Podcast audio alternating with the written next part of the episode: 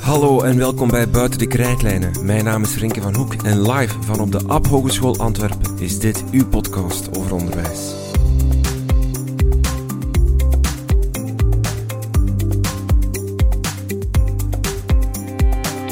2020 waren er 165.983 leerkrachten in het Vlaamse onderwijs. 10.679 van hen, of 6,4%, hadden een buitenlandse herkomst. Als we enkel kijken naar leerkrachten met een roots buiten de EU, dan daalt dat percentage naar 2,5%. Nochtans heeft in de samenleving bijna een kwart van de Vlamingen buitenlandse roots. Kortom, de diversiteit in de samenleving zien we niet terug in ons lerarenkorps. Tijd voor actie dus. Daarom nodigen we tal van interessante sprekers en experten uit op de App Hogeschool voor een live podcast om open en eerlijk antwoord te zoeken op de volgende vraag. Hoe krijgen we meer kleur voor de klas?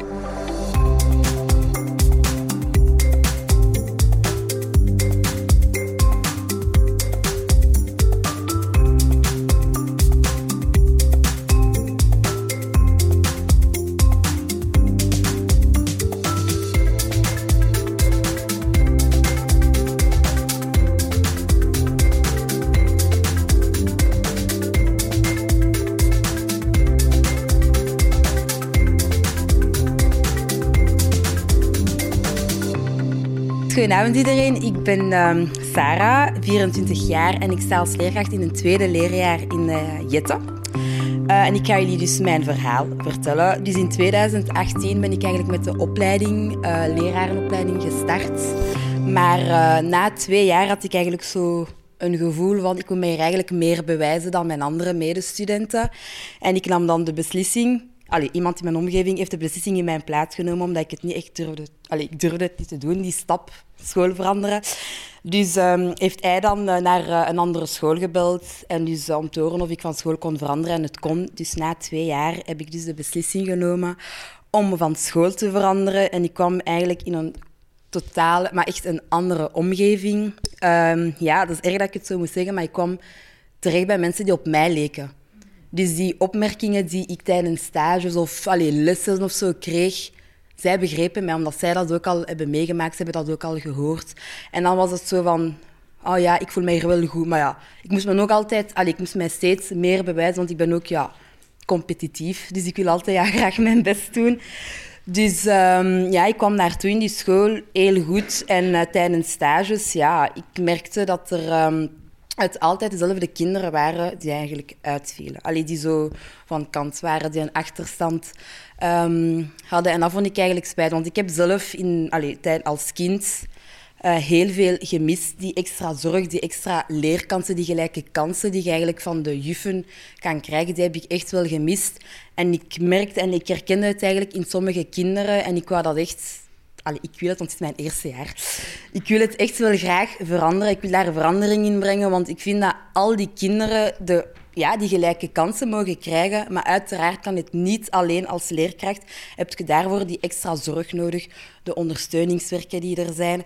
Um, want ja, er komt er veel meer bij kijken dan alleen maar ja, lesgeven, toetsen verbeteren en dergelijke. Dat heb ik zelf ook ontdekt.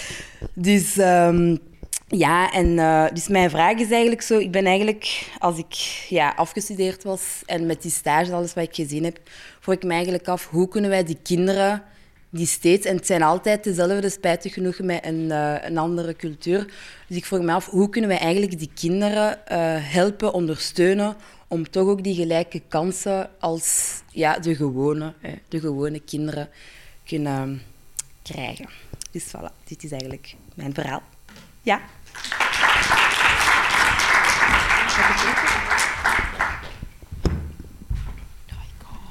Een goede avond. Welkom. Uh, uh, ik ben Rinke. Ik maak de podcast Buiten de Krijtlijn. Dat is een podcast over onderwijs. En uh, ik heb, ben heel blij dat we hier vandaag zijn over een zeer prangend, zeer belangrijk, zeer nodig thema. Hoe krijgen we meer kleur voor de klas? En we beginnen dus uh, ons eerste panelgesprek over meer kleur in de lerarenopleiding. En daarvoor nodig ik graag op het podium uit uh, Gert Nasens, uh, directeur van de lerarenopleiding Odyssee, Odyssee Hogeschool. Eva Dieriks, leraaropleider en onderzoeker aan de AP Hogeschool. Doha Ramzi, alumni van de leraaropleiding PXL en masterstudent educatieve gedragswetenschappen. En Hajar Ben Sliman Gomari, leerkracht lager onderwijs en praktijklector AP Hogeschool. Welkom.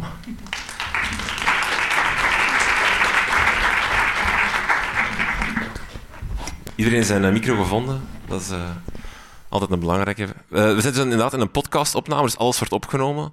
Dus als je dingen roept, staat het erop. Het is maar dat je het weet. Uh, vanaf maandag te beluisteren. Abonneer u. Nee, oké. Okay. um, je kunt ook vragen stellen. Ik weet niet of, dat we, dat, we dat al kunnen laten zien of moeten laten zien. Hoe moeten mensen vragen stellen? Ah, staat erop. Oké, fantastisch. Ah ja, dus naar die link surfen met je gsm. Het is deze keer niet onbeleefd om te internetten tijdens een avond. En dan kan je vragen stellen en op het einde gooien we die ook naar onze panelleden. Um, Oké. Goed. Een, uh, wat cijfertjes. Uh, in 2020 waren er 165.983 leerkrachten in het Vlaamse onderwijs. 10.679 van hen, of 6,4 procent, hadden een buitenlandse herkomst. Als we weten dat een kwart van de maatschappij een buitenlandse herkomst is, is dat verschil in getal of in aandeel zeer groot. Um, Doha Ajar, ik wil het graag even eerst naar jullie gooien welke drempels, of kunnen jullie onder woorden brengen, welke drempels jullie ervaren hebben in de lerarenopleiding? Uh, ja, dat is eigenlijk mijn vraag. Kort maar krachtig. Ik wil misschien ook nog nuanceren dat uh, de cijfers die u net heeft gezegd, dat dat inclusief ook de islamleerkrachten zijn.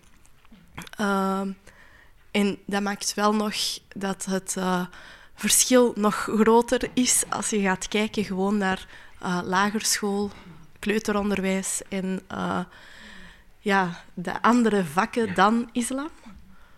Um, de drempels die ik dan persoonlijk heb uh, meegemaakt zijn...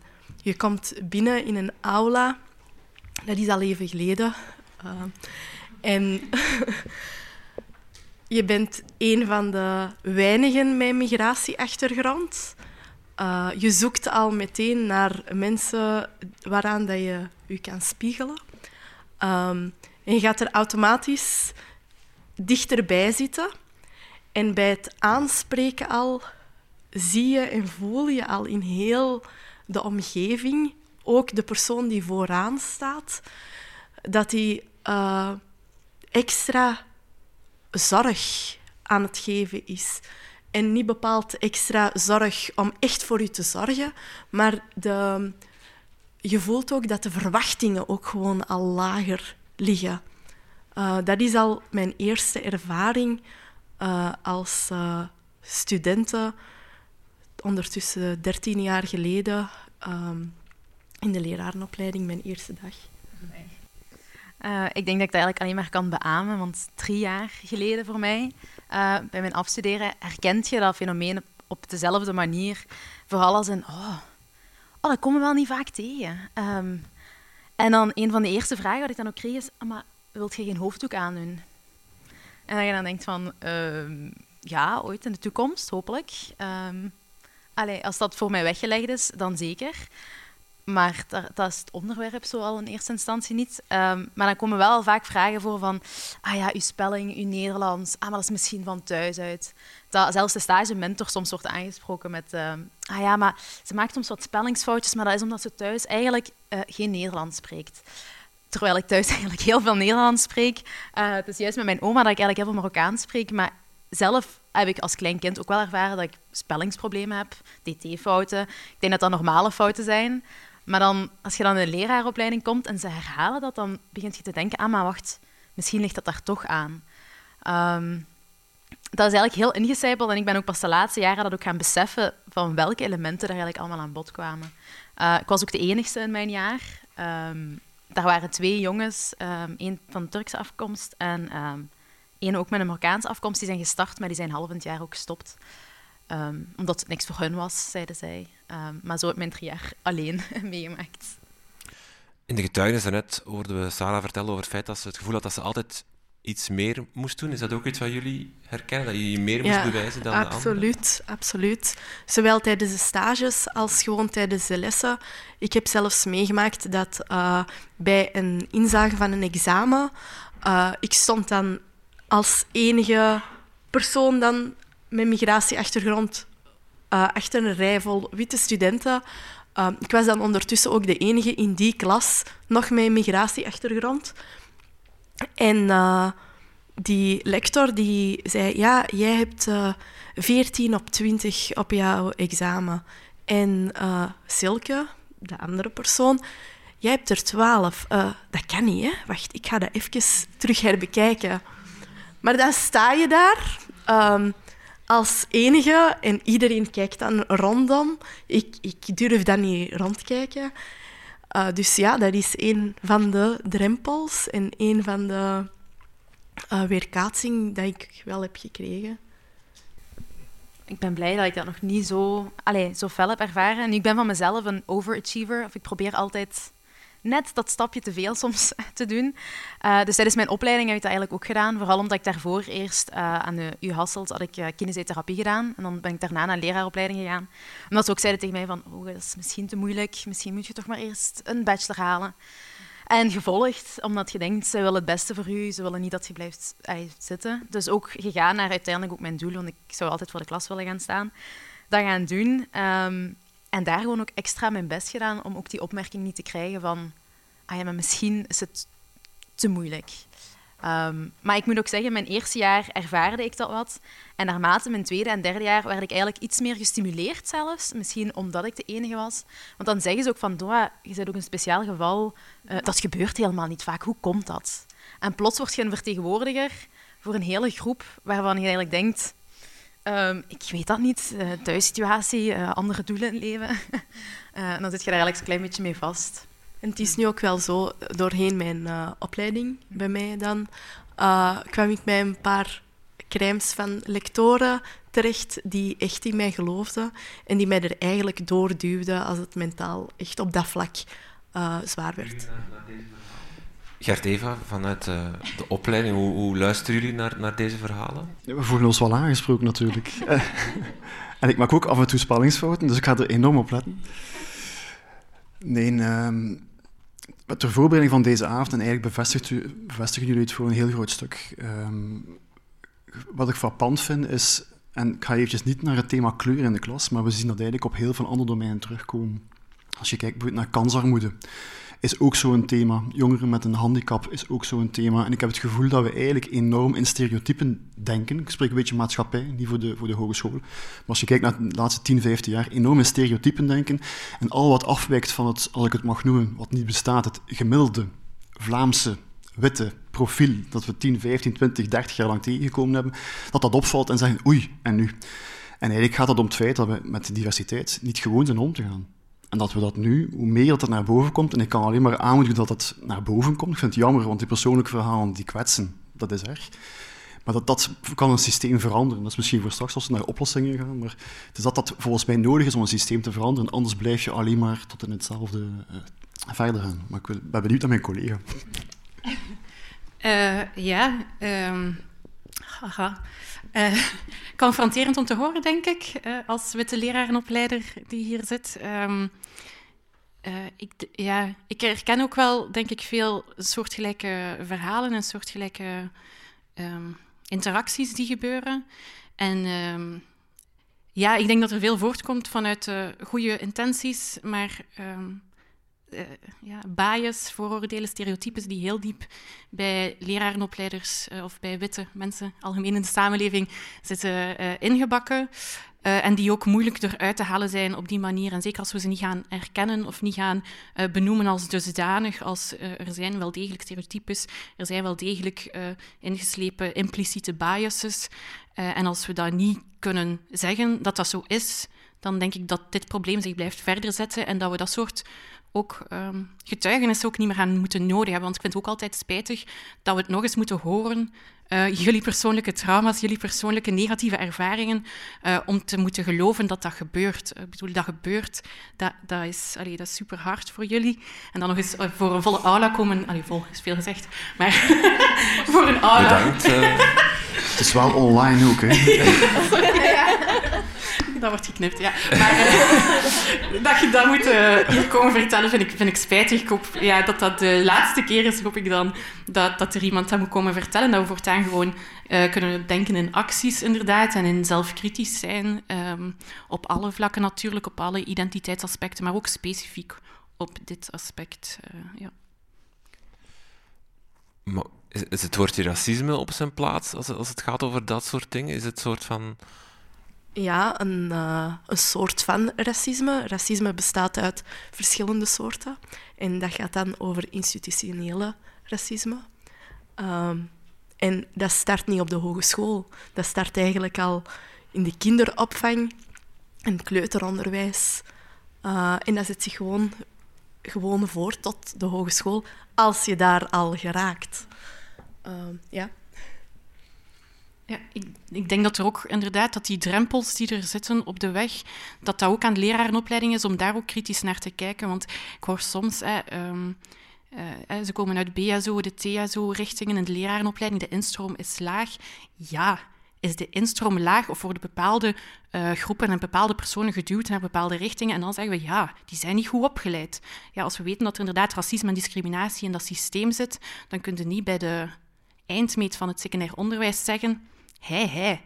En dan is het ook ergens de verantwoordelijkheid van de lerarenopleiders of van elk van ons om te zeggen, ja, het is jammer dat, dat je niet alle kansen hebt gekregen, all the road, maar laat ons dat nu samen oppakken en wel geloven. Uh, en wij als lerarenopleider, we zeggen altijd, je moet geloven in het kind en je moet inclusief werken en zo verder. Ik denk dat we dat nog veel meer echt oprecht gaan moeten doen als we dat willen veranderen. Gert, ga je akkoord met het feit dat, dat, er, dat een lerarenopleiding institutioneel racistisch is ergens? Of is gewoon die ergens... Goh, ik vind dat een zeer zware uitspraak. Uh, ik heb er net met een uh, collega die straks in panel 2 gaat komen. Ik ben benieuwd naar haar standpunt, want zij is daar toch wel een beetje onderzoeksmatig in, uh, in, in, verdiept. Um, ik vind dat een gevaarlijke uitspraak en ik zou dat wat, wat willen nuanceren. Ik denk dat het eerder te maken heeft met uh, onbekendheid, waardoor dat je um, gedrag hebt dat eigenlijk niet aangepast is aan de omgeving. En racisme is meer iets dat voor mij, ik ga misschien luisteren straks, want ik zag u knikken als het ging over de verschillende lagen, wat eerder bewust is van uh, niet voor openstaan. Ik denk dat het probleem vooral is van, je hebt eigenlijk een paar, een paar zaken. Hebt, wat is diversiteit? Wat is inclusie en wat is belonging? En we zijn allemaal verschillend, maar dat heeft voor mij niet met kleur te maken, dat heeft met alle facetten te maken van wat, wat ons als mens verschilt. En die zijn, die zijn gigantisch. Inclusie betekent van wij als maatschappij, als lerarenopleiding, als individu, in welke mate staan we daarvoor open om met de diversiteit om te gaan. En belangrijk is, ja, is de andere partij, voelt hij zich welkom? Ik denk als er één heel groot probleem is, dat hoor ik in uw getuigenis, maar ik heb u daarvoor niet voor nodig, is dat die belanging nog niet aanwezig is. Niet in de lerarenopleiding, maar de lerarenopleiding is een, heel het onderwijs is een weerspiegeling van de maatschappij. Ik ga dat niet wegschuiven dat de maatschappij in fout is, maar die is daar ook niet aanwezig. Ik denk dat we met vertragingsmechanismen zitten en het openstaan voor, het, het, het, ontmoeten van mensen in dialoog gaan, is volgens mij een voorwaarde om te zorgen dat mensen zich welkom voelen, dat mensen leren begrijpen wat, dat die verschillen geen kloof, geen probleem is, maar dat die daar gewoon zijn. Maar ik, kan u daarvoor als, als groep, wil ik u omarmen of wil ik met u verder? En ik denk dat we daar momenteel helemaal nog niet zijn. Ik denk dat er drempels zijn intern in de lerarenopleiding of in heel het onderwijslandschap. Het zijn ook drempels die daar juist buiten liggen die we volgens mij ook moeten proberen veranderen. Maar er zijn volgens mij veel obstakels in, aan de poort van en er net voor. Het is inderdaad een beladen woord, um, maar het is, racisme heeft ook niet altijd te maken met iets dat bewust gebeurt. Um, dat zijn vooroordelen en stereotyperingen enzovoort. En dat hoort ook nog onder racisme. Dat is dan een nuance. Uh, maar dat heeft niks te maken met dat, dat je dat bewust doet. Dat is gewoon onbewust ingecijpeld in onze maatschappij en in grote instellingen. En dan heeft dat er wel mee te maken. Dus dat gaat niet over persoonlijk of ieder individu, maar dat gaat eigenlijk over een volledige instelling dat uh, werkt op een bepaald systeem dat uh, minderheidsgroepen echt uitsluit. Ja, dat volk volledig. Je krijgt patronen en dat dat ja, volk. Voilà. Ja, ik zou daar zo aan, aan, willen toevoegen, want inderdaad, racisme zelf, ik vind dat ook een heel beladen woord en het komt er uiteindelijk ook van. En ik denk dat vaak binnen de lerarenopleidingen en dan dat er eigenlijk een soort van mismatch is, um, maar dat je vooral heel veel microagressies hebt. Dus echt goede intenties, maar dat ze zeggen van, oh, je spreekt nou goed Nederlands voor een Marokkaanse. En dat klinkt echt zo van, oh, maar ik heb je net een compliment gegeven. Terwijl dat iemand anders denkt van, ik zou dan zo denken van, weet, weet je eigenlijk wat je net hebt gezegd? Wat komt daarbij kijken? Ehm, maar ook de studenten die wat er dan mee in zitten. Dus als zij daar ook mee in die microagressie eigenlijk gaan treden, dan gaat je ook zo dat gevoel hebben van, oei, ik hoor hier echt niet thuis. Um, terwijl als dat minder is, uh, en ik kan spreken omdat ik twee leraaropleidingen momenteel heb gedaan, uh, zowel in uh, Hasselt als nu in Leuven, dat je daar ook al een verschil tussen ziet. In Leuven heb je dan veel... heb je meer microagressie, kun je zelfs zeggen eigenlijk. Je hebt minder een klik, je hebt die mismatch, daar is daar veel groter. Terwijl dat in Hasselt had je dat iets minder, omdat de medestudenten wel nog van verschillende jaren, de verschillende richtingen die in dat gebouw zaten zelfs, dat je toch het gevoel gaf van oké, ik ik voel hier mij wel nog redelijk thuis. Ik heb hier ergens, moet ik toch wel mijn plekje vinden. Um, en ik denk dat dat ook een grote rol speelt. Ik denk dat niet alleen bij de leraaropleiding, alleen bij de leraaropleiders zit, qua mismatch van, oké, okay, wit of gekleurd, om het cru te zeggen, uh, maar ook rond de studenten onderling. En dat samen gaat ervoor zorgen dat je je op je gemak voelt en dat je je thuis voelt. Ik denk dat dat vooral iets belangrijk is om mee te nemen in dat, dat gedeelte van racisme, dat die microagressies vaak een grote rol spelen oplossingen is dan de volgende stap. Ehm, hoe moeilijk zijn die om, om, om te geven, aangezien het vaak over onbewuste dingen gaat, over, over goede intenties die heel fout uitpakken, die, die we niet doorhebben, is dan gewoon durven benoemen, uh, zelfreflectie, wat Eva daarnet aangaf, is dat stap 1 van durven het grote woord racisme in de mond nemen van dat, dat ze eigenlijk aan het doen? Is dat een stap? Ehm, naar mijn mening wel. Uh, maar dat, uh, de vraag ook uh, openstellen, uzelf openstellen, want je kan wel zeggen, ja, ik ben open-minded en ik sta voor alles open. Maar het gaat ook over luisteren. Ga ik luisteren naar personen met migratieachtergrond? Ga ik luisteren naar mensen die komen met een uh, probleem of een situatie. Al wil ik wel benadrukken dat het niet de taak is van uh, mensen die dan benadeeld worden om die verantwoordelijkheid te gaan nemen om dat te gaan melden of zo. Uh, maar ook zelfbewustzijn, reflectie en uzelf informeren. Ik denk dat informatie en zelfreflectie toch wel centraal staan. Ja, ik wil erop inpikken, want je mag niet onderschatten, je zit als student in een lerarenopleiding ook in een machtsverschil. Hè. Dus het, het, zelf moeten gaan aankaarten, zo mag ik om te zeggen, ja, neem je verantwoordelijkheid en zeg het, maar zo werkt het systeem niet. Je zit ergens in een, in een afhankelijkheidssituatie, hoe jammer dat ook is, maar ik ben blij om u daarnet ook de nuance te horen over institutioneel racisme. Als het institutioneel is, hebben wij als lerarenopleiding een verantwoordelijkheid om dat ook institutioneel aan te pakken. Dus die topics moeten niet van u komen, maar die moeten eigenlijk, of nog liefst samen, maar die moeten zeker en vast van intern komen.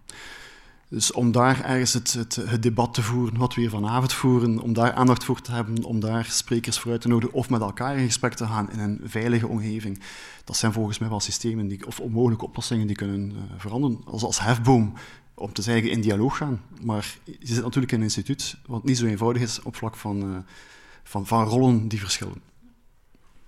En hoe pakken we het aan? Hoe, hoe, hoe, ga je concreet aan de slag als leraaropleiding om, om dat institutioneel racisme weg te werken?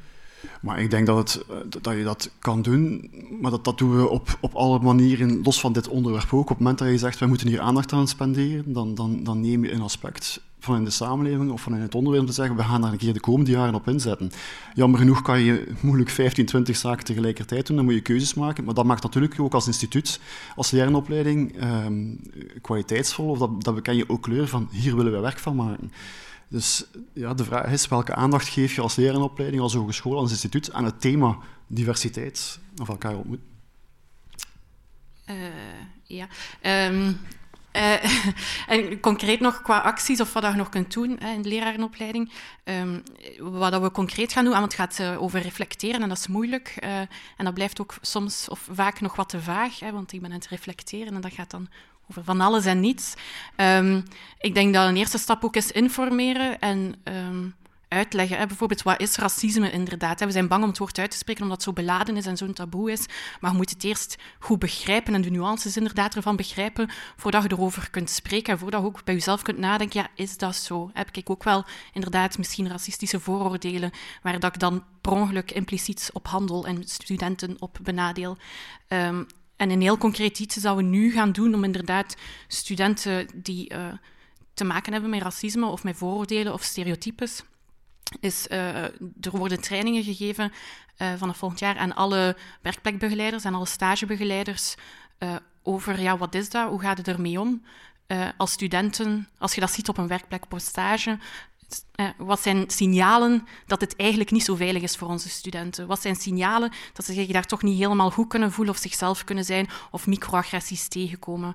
Uh, en hoe kun je dan als lerarenopleider in ook een aparte rol, hoe kun je daar dan uh, proactief op inspelen? Dus niet wachten tot de student bij jou komt inderdaad, want heel die machtsrelaties en zo verder.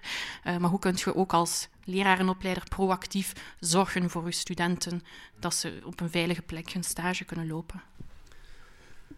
Als ik nog mag aanvullen, en dat is misschien een beetje cliché, maar ik denk dat we er echt wel nood aan hebben, maar ook in de lerarenopleiding en in heel het onderwijs te koer hebben we echt heel dringend nood aan rolmodellen.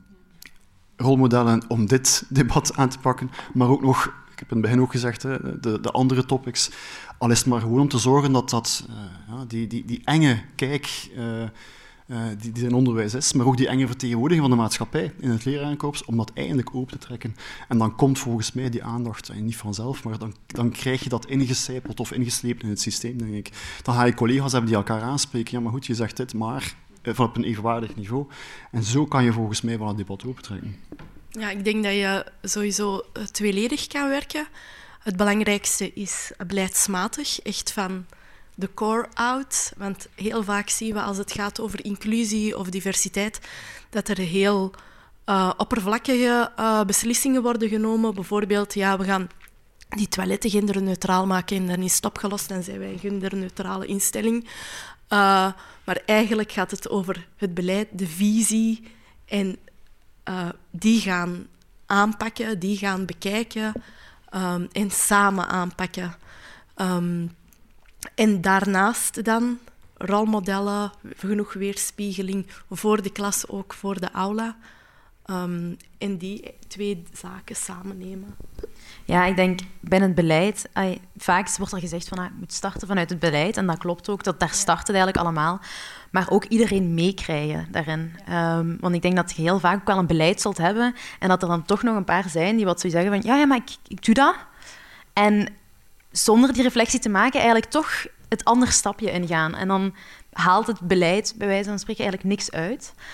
Um, dus ik denk dat vooral, daar straks zeiden we dan de eerste stap reflectie, ik denk dat dat een heel belangrijke stap is, om eerst te kijken naar jezelf, maar dan niet, alleen, niet het alleen op jezelf doen, maar zelfs met meerdere mensen doen, daarover echt discussiëren, om bepaalde inzichten op te doen, omdat op jezelf die reflectie maken is soms echt te weinig om te komen tot wat je eigenlijk voor je ogen moet zien. Um, het is makkelijker om de schuld ergens anders te leggen dan de schuld bij jezelf te leggen. Soms ligt de schuld niet direct bij u, maar indirect zelfs bij u. En om die reflectie te maken, daar heb je echt wel tijd voor nodig, daar heb je stappen voor nodig. En ik denk dat dat het gemakkelijkste is door rolmodellen aan te nemen, door meer kleur te krijgen in het leerkrachtkorps zelf, om ook soms die nuances aan te halen. Um, ik heb dat nu zelf met een collega ervaren, die wat ook zelf zei van... ik ben eigenlijk blij dat je nu die les met mij geeft, want nu zie ik het eigenlijk langs een andere kant. En dan weet je, ah, voor de volgende jaren is dat oké. omdat je dan daar even dat stapje hebt kunnen zetten.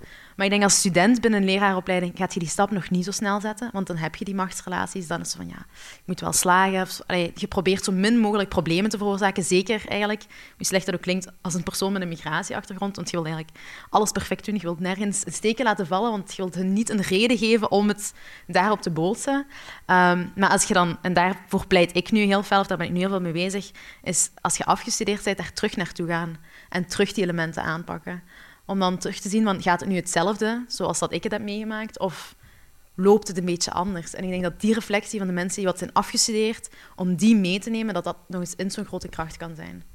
In hoeverre speelt de waardering van het lerarenberoep ook een rol? Uh, socioloog Jessie Jongers van, van de VUB in UGent zegt dat juist mensen met een migratieachtergrond vaker kiezen voor een economisch rendabelere richting, zoals rechten of economie. En dan valt leraar, uh, leerkracht worden vaak uit de boot. Is dat ook een, een, een effect dat speelt, waarom dat we uh, weinig instroom zien van mensen met een migratieachtergrond in het onderwijs? Ik denk een eerste iets, en dat zit recht daar straks al in mijn hoofd, um, een eerste iets het economische aspect, dat kan een stuk zijn. Dat zou ik zelf... Allee, ik zou daar niet meteen um, op komen, maar dat kan. Maar daarnaast denk ik, en dan denk ik eigenlijk bijvoorbeeld... Uh, dat is de reden waarom bijvoorbeeld uh, familieleden ook niet in het leerkrachtenberoep zijn gestapt. Dat is, waarom zou ik als vrouw met een hoofddoek een hele leraaropleiding doen, waarin ik in de klas op school, omdat ze open-minded zijn, wel mijn hoofddoek op mag doen en wel de lessen mag meevolgen. Maar vanaf het moment dat ik op stage ga, moet ik mijn hoofddoek afdoen dan neemt je eigenlijk een stukje van die persoonlijkheid ook zelfs weg. En dan denk ik, ja, die stap al, van ah ja, ik mag eigenlijk mijzelf toch niet volledig zijn, of ik moet toch rekening houden, maar, en dan heel mijn leven dat beroep doen, ah, als je dat met passie wil doen, en je mocht dat eigenlijk op een werkvloer niet op hebben, ja, dan stopt daar eigenlijk. Dan zeg je eigenlijk, ah nee, voor u is deze deur gesloten. Um, en ik denk dat dat ook een hele grote rol daarin speelt. We gaan zelfs een stapje verder, want er zijn uh, genoeg leerkrachten die islam hebben gestuurd, gestudeerd en daarnaast nog een ander vak. Als je islam geeft, mag je je hoofd ook aandoen. Maar we zijn met leraren tekort. We zitten met leraar tekort. Wij hebben een leerkracht Nederlands nodig. Je hebt Nederlands gestudeerd, maar als je Nederlands gaat geven, moet je je hoofd ook uitdoen. Op dezelfde school, aan dezelfde leerlingen. Dat is... Ja. Ik denk dat dat een hele grote drempel is. Ja. Ik denk ook dat dat zeker in het tweede panel nog uh, ja. ter sprake zal komen. Um, Sorry. Het ging daarnet ook al even over uh, of het, het, woordje zorg. Ik denk dat jullie ermee begonnen van er wordt dan een soort van zorg gegeven, maar die komt dan heel fout over of wordt op een verkeerde manier. Maar is er wel eens een soort van extra ondersteuning of ondersteuning die je wel kan geven als lerarenopleiding aan uh, mensen, studenten van kleur, op een bepaalde manier die niet fout overkomt, die, die, die, die wel werkt of die wel goed is? Of, of... Uh, ik zit zelf nu in die rol als werkplekbegeleider, praktijklector en uh, bachelorproef um, begeleidster. Um, en ik probeer dan echt gewoon te luisteren, te erkennen dat ze bepaalde dingen voelen, zien, aangeven. En uh, ik praat er dan met mijn collega's over, onder andere met Eva. Um, en dan heb ik ook dan... Allee, ik heb een veilige omgeving, gelukkig, uh, op de hogeschool waarbij dat ik terecht kan. En dan gaan we eigenlijk samen op zoek naar een oplossing die niet zo oppervlakkig is, alleen maar voor die student. Maar dan gaan we kijken hoe gaan we dat als lerarenopleiding aanpakken. En uh, de opleidingshoofd staat er ook helemaal voor open. En dat is wel fijn om te weten. Dat is denk ik al een eerste stap. Ja, ik kan alleen maar beamen. Er zijn pijnlijke verhalen uit het verleden, maar het zijn ook mooie verhalen, denk ik. Um, als we dat in het Brusselse, wat toch een, allee, een multidiversitaire uh, context is, uh, als we daar zien dat men uh, toch wel tracht bij ons om vanuit persoonlijke begeleiding in, relatie te gaan. Om een voorbeeld te geven, er was op een bepaald moment bij onze meisje, zo al enkele jaren geleden, maar dat was de eerste uit een multiculturele gezin en familie die naar het hoger onderwijs ging daar is wel wat, wat persoonlijke begeleiding geweest om dat goed te doen draaien, om ook in gesprek te gaan met die thuissituatie, om ook die misverstanden uh, die er soms wel zijn, wat weg te werken. Maar ik ben er vrij sterk van overtuigd, als je dat niet doet, dat je alleen maar de kans dat het misloopt, vergroot, dat die vergroten. Dus ik denk dat die persoonlijke begeleiding, die persoonlijke contacten, we proberen ook met kleinere leergroepen te werken. Want opnieuw, dat is niet alleen voor deze doelgroep, je hebt dat ook met andere uh, studenten op de lerarenopleiding. Proberen persoonlijk te bejegenen en te kijken van wat ervaar je en wat is er nodig om daar uh, positief in te evolueren. Niet het anonieme, maar de persoon. Um, een laatste iets bereiken hogescholen of lerarenopleidingen op de juiste manier jongeren met een migratieachtergrond of jongeren eh, van kleur die misschien potentieel zouden kunnen gaan studeren? Gebruiken ze de juiste manier van communiceren, de juiste manier van, van marketing, om dan het woord te gebruiken? Dat denk ik wel uh, als het gaat over marketing. Maar uh, de beste marketing zijn uh, positieve ervaringen. En als ehm, je met jongeren onder elkaar zit en er zit een leerkracht tussen en ehm, die verdeelt haar uh, ervaringen, dan heb je denk ik heel snel als uh, student zoiets van, ja, sorry, daar ga ik niet terecht in komen. Ik ga niet in een witte leraarskamer binnenstappen en mij dan al direct zo voelen zoals dat die persoon zich voelt. Dus um, ik denk als je je veilig voelt als student in de lerarenopleiding of eender welke opleiding en dat zet zich voort, dan is dat denk ik de beste reclame dat je kan maken. En appreciatie. Ja, de mond-naar-mond reclame. Hè? Dat is toch ook voor de gewone reclame, dat is het beste. Um, en ik denk dat dat twee richtingen kan werken. Dat kan heel averechts werken. Um, stagebezoek gedaan, mentor, ah, ook afgestudeerd daar, ah, oké, tof. En een heel, hele negatieve ervaring van heel die opleidingen van twintig jaar terug. Um, ik gelukkig kunnen zeggen, ja, ik heb het wel niet zo ervaren, uh, maar ik vind dat heel erg voor u eigenlijk dat je dat zo moet doen. Maar dat gaat al heel snel rond, want die heeft wel drie studenten onder zich. Drie student, allez, student-leraar onder zich. En die reclame gaat ook verder. Terwijl als je dan een paar hebt die wat dan wel een positieve ervaring hebben, die gaan dat eens zo hard meedelen. Die gaan dat zelfs stimuleren van, ah, maar je moet dat doen en je moet dat doen.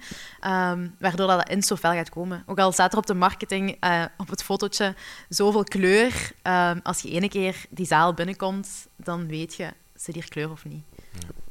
Oké. We gaan naar onze communication eh, desk. Zijn er vragen? Ja, er zijn heel veel vragen binnengekomen, waarvoor allemaal dank u wel. Zoveel dat we ze waarschijnlijk niet allemaal gaan kunnen behandelen, maar daarvoor zijn we dankbaar aan de duimpjes. Um, het werd duidelijk dat er wat vragen ook wel overlapten, wat er veel in dezelfde regio's mensen vragen hadden. Onder andere ook over het feit um, dat er inderdaad misschien dan wel veel leerkrachten of studenten van een andere etnische achtergrond instromen in de leraaropleiding, maar de vraag werd gesteld naar... Um, vaak blijkt dat ze niet afstuderen of niet doorstromen of niet uitstromen, enerzijds. En anderzijds is er ook een vraag gesteld naar cijfermateriaal. Uh, of het echt um, ja, aangetoond kan worden dat het echt zo ook is dat leer, dat studenten van kleur vaker uitvallen dan andere studenten. Dus twee vragen die een beetje in dezelfde domein liggen. Gert, heb jij daar zo Ik had het gevreesd dat naar mij ging komen. Los, los het de pols uh, cijfermateriaal uh, van? Uh.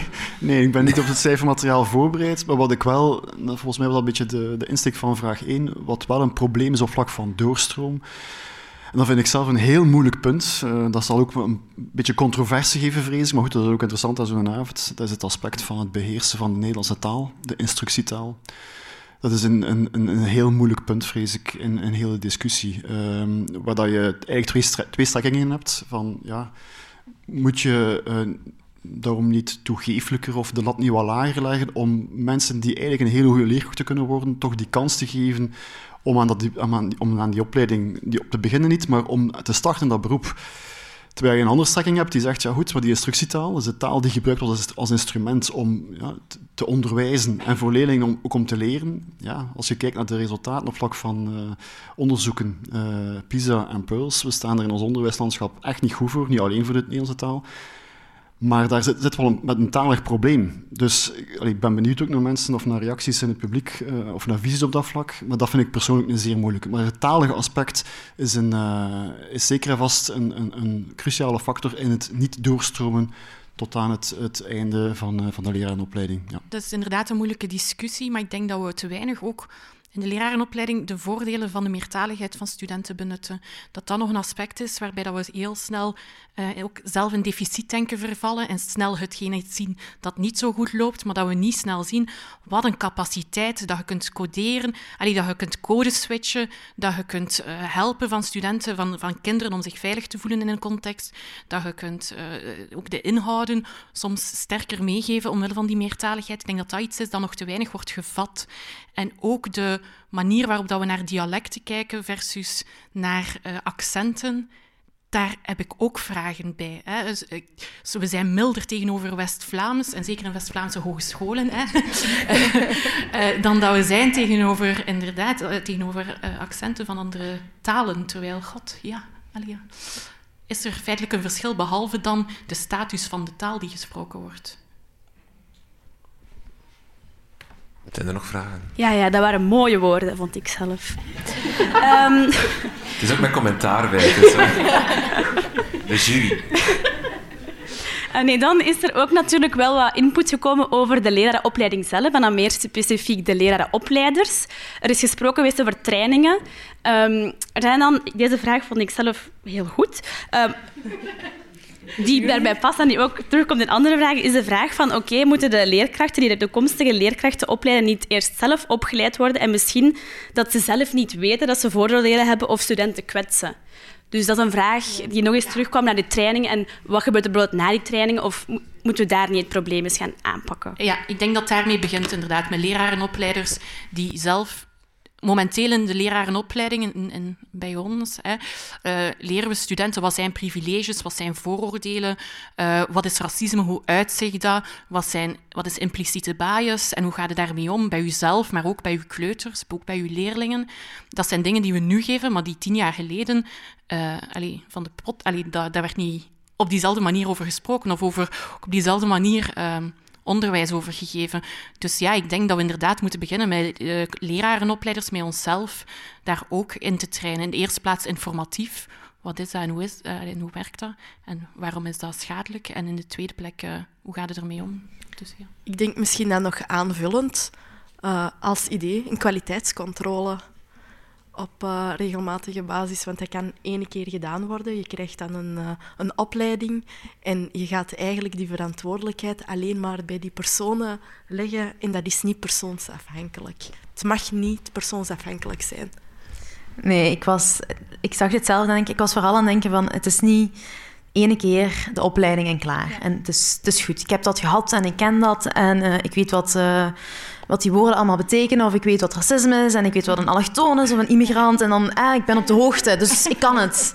Dat zijn meestal zo de woorden die wat dan opkomen. Um, en al snel vervalt dat. Ik, ik, heb zoiets van, dat is niet één vak. Dat is niet één les.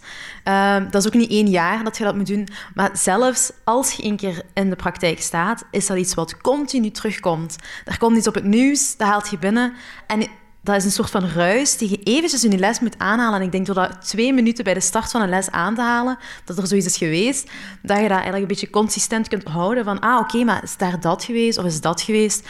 Um, en dat, zo, die, dat levenslang leren zit hier denk ik ook in. Omdat we mogen niet verwachten dat dat van vandaag op morgen weg gaat zijn. Of als we een super excellent uh, programma hebben opgesteld, dat dat weg gaat zijn. Ik denk dat iets is wat continu terug moet komen. En continu die spiegel ook voor jezelf gaan neerleggen. Um, of je nu al twintig jaar in onderwijs staat of drie jaar. Ik denk op het moment dat je denkt, we kunnen het of we zijn er, dan is het eigenlijk het moment om te beginnen, denk ik. Ja. Maar misschien er wel bij aansluiten bij wat u daar tien minuten geleden gezegd heeft, van beleid, ik vind dat wel heel belangrijk hoor. Want alles start volgens mij op dat vlak bij een beleidskeuze. Waar willen we voor gaan? Om een voorbeeld te geven, vijftien jaar geleden was duurzaamheid nergens aanwezig. Elk zichzelf respecterend bedrijf, instelling, heeft ergens duurzaamheid als slogan of als baseline van we willen zo redeneren. Dat, dat vertrekt van een keuze. We willen daarvoor gaan of niet. Je, je besmet positief daar anderen mee in de maatschappij dat gaat niet over een training, het gaat over willen we daar aandacht aan spenderen of niet. Dat is een keuze die je moet maken van een, vanuit een beleidsoverweging. Uh, ter voorbereiding van deze avond was ik aan het spreken met iemand die ik uh, tien jaar geleden mee samengewerkt heb, ook vanuit de multiculturele achtergrond in de lerarenopleiding. En die gaf mij eigenlijk een heel mooi voorbeeld. En die zei van, er was uh, 10, 10, 15 jaar geleden waarschijnlijk, uh, waren bijna geen vrouwen in de politiek. Op een moment is er een beleidskeuze geweest, we gaan daar quota op zetten. Van dat persoonlijke quota vind ik verschrikkelijk. Zij zegt dat ook, maar het heeft wel iets in gang gestoken. Het, en, en, we zijn zoveel jaren verder en we kijken naar, naar, onze politieke omgeving en dat is precies geen issue niet meer. Maar het is gestart bij een beslissing van, we gaan hier werk van maken. Dat is met duurzaamheid ook, dat is met zo'n thema ook. En maar nemen hogescholen dan hard genoeg die beslissing? Of maken ze dan hard genoeg die keuze om voor diversiteit te gaan? Om, om... In alle eerlijkheid, ik denk dat we daar wel nog wat uh, weg in te gaan hebben. Ja, zeker vast. De klok is eh, onze grootste vijand vandaag. Hebben we nog een vraag? Nog een afsluitende? Om een positieve noot af te sluiten? Ja, ja, ja, de populairste vraag ga ik, heb ik voor het einde gespaard. Um, en dat is een vraag naar, zowel voor uw ervaring als student, maar ook als leraaropleider. Um, wat is voor u echt een good practice met betrekking van diversiteit in de leraaropleiding om studenten te ondersteunen? Iets dat je hebt ervaren of iets dat je denkt... Het kan ook uh, wat nog niet bestaat, maar dat je denkt, dat zou ik echt wel... Uh, willen dat het er aanwezig was. Dan is het een beetje dromen, niet een good practice.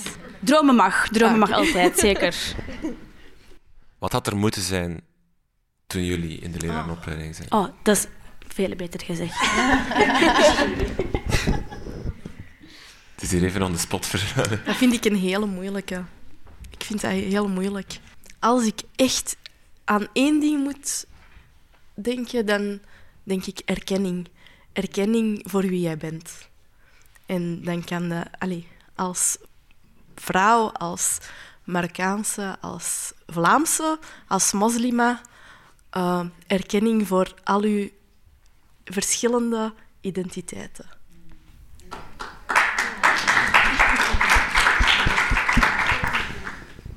Dankjewel.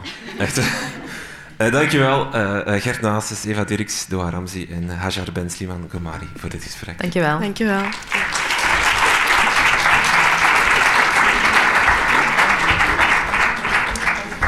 En met uh, veel plezier en uh, veel trots uh, stel ik de tweede getuigenis aan jullie voor. We gaan luisteren naar Ikram. Goedenavond iedereen. ik ga eerst beginnen met mij voor te stellen. Dus ik ben Ikram Zeri, ik ben 25 jaar oud. En ik begon eigenlijk eerst als zorgleerkracht. En ik werk nu als ja, twee jaartjes in een schooltje in Brussel als klasleerkracht. in die drie jaar heb ik eigenlijk heel veel meegemaakt dingen gezien en gehoord. Maar ik kan natuurlijk niet alles vertellen, anders ben ik morgen nog bezig. Um, maar ik ga eigenlijk, eigenlijk mijn ervaringen met jullie meedelen die het mij het meest zijn bijgebleven. Dus tijdens mijn stages had ik eigenlijk al door dat er weinig diversiteit is binnen de lerarenteams. Ook na het afstuderen merk ik dat leraren van kleur eigenlijk iets raars is. Um, en ik had eigenlijk onlangs een, een, gesprek met mijn buur. En zijn reactie vond ik, eigenlijk, vond ik eigenlijk heel grappig wanneer ik zei dat ik leerkracht ben. Die zei van, meteen zo van... Huh? Allee, leerkracht? Allee, hoe, hoe? Had ik zo zeg van... Allee, ja, we zijn in 2022 en mensen zijn nog altijd in shock dat er eigenlijk een leerkracht van kleur... dat dat, dat eigenlijk ook bestaat. En uh, dan zeg ik ook tegen mijn eigen... Allee, de maatschappij is toch zo divers waarom blijven mensen zo chockerend zo reageren? En dat is eigenlijk een vraag die ik altijd mee blijf stellen eigenlijk. Um, nochtans is het een meerwaarde voor de leerkrachten, leerlingen en zelfs voor de ouders. In mijn allereerste week als zorgleerkracht stapte een mama naar me toe met haar uh, bezorgdheid. Um, allee, om haar bezorgdheid met mij te delen, omdat haar dochtertje zich niet goed voelde op school. Um, die zei tegen mij van ja, die voelt zich niet goed, omdat ze haar huidskleur eigenlijk niet mooi vindt. Ik was eigenlijk een beetje in shock. Ik zeg van, amai, uh, het heeft me eigenlijk heel diep geraakt. En ik ben dan meteen naar dat meisje gegaan om een gesprekje te voeren met haar. En uh, ik zei tegen haar van, je hebt een mooie huidskleur, je mag daar fier op zijn. Allee, ja, dat is een mooie huidskleur. En de mama zei ook van, um, kijk naar juf Ikram, die heeft dezelfde huidskleur als jou. En ik zag meteen dat meisje zo stralen van zelfvertrouwen, waar ik zei van, amai, dat is echt wel mooi om te zien. Um, dan ging ik naar huis met de vraag, zou de mama zich op dezelfde manier openstellen naar de school toe als er geen leerkracht van kleur aanwezig zou zijn in het lerarenteam? Dat is het.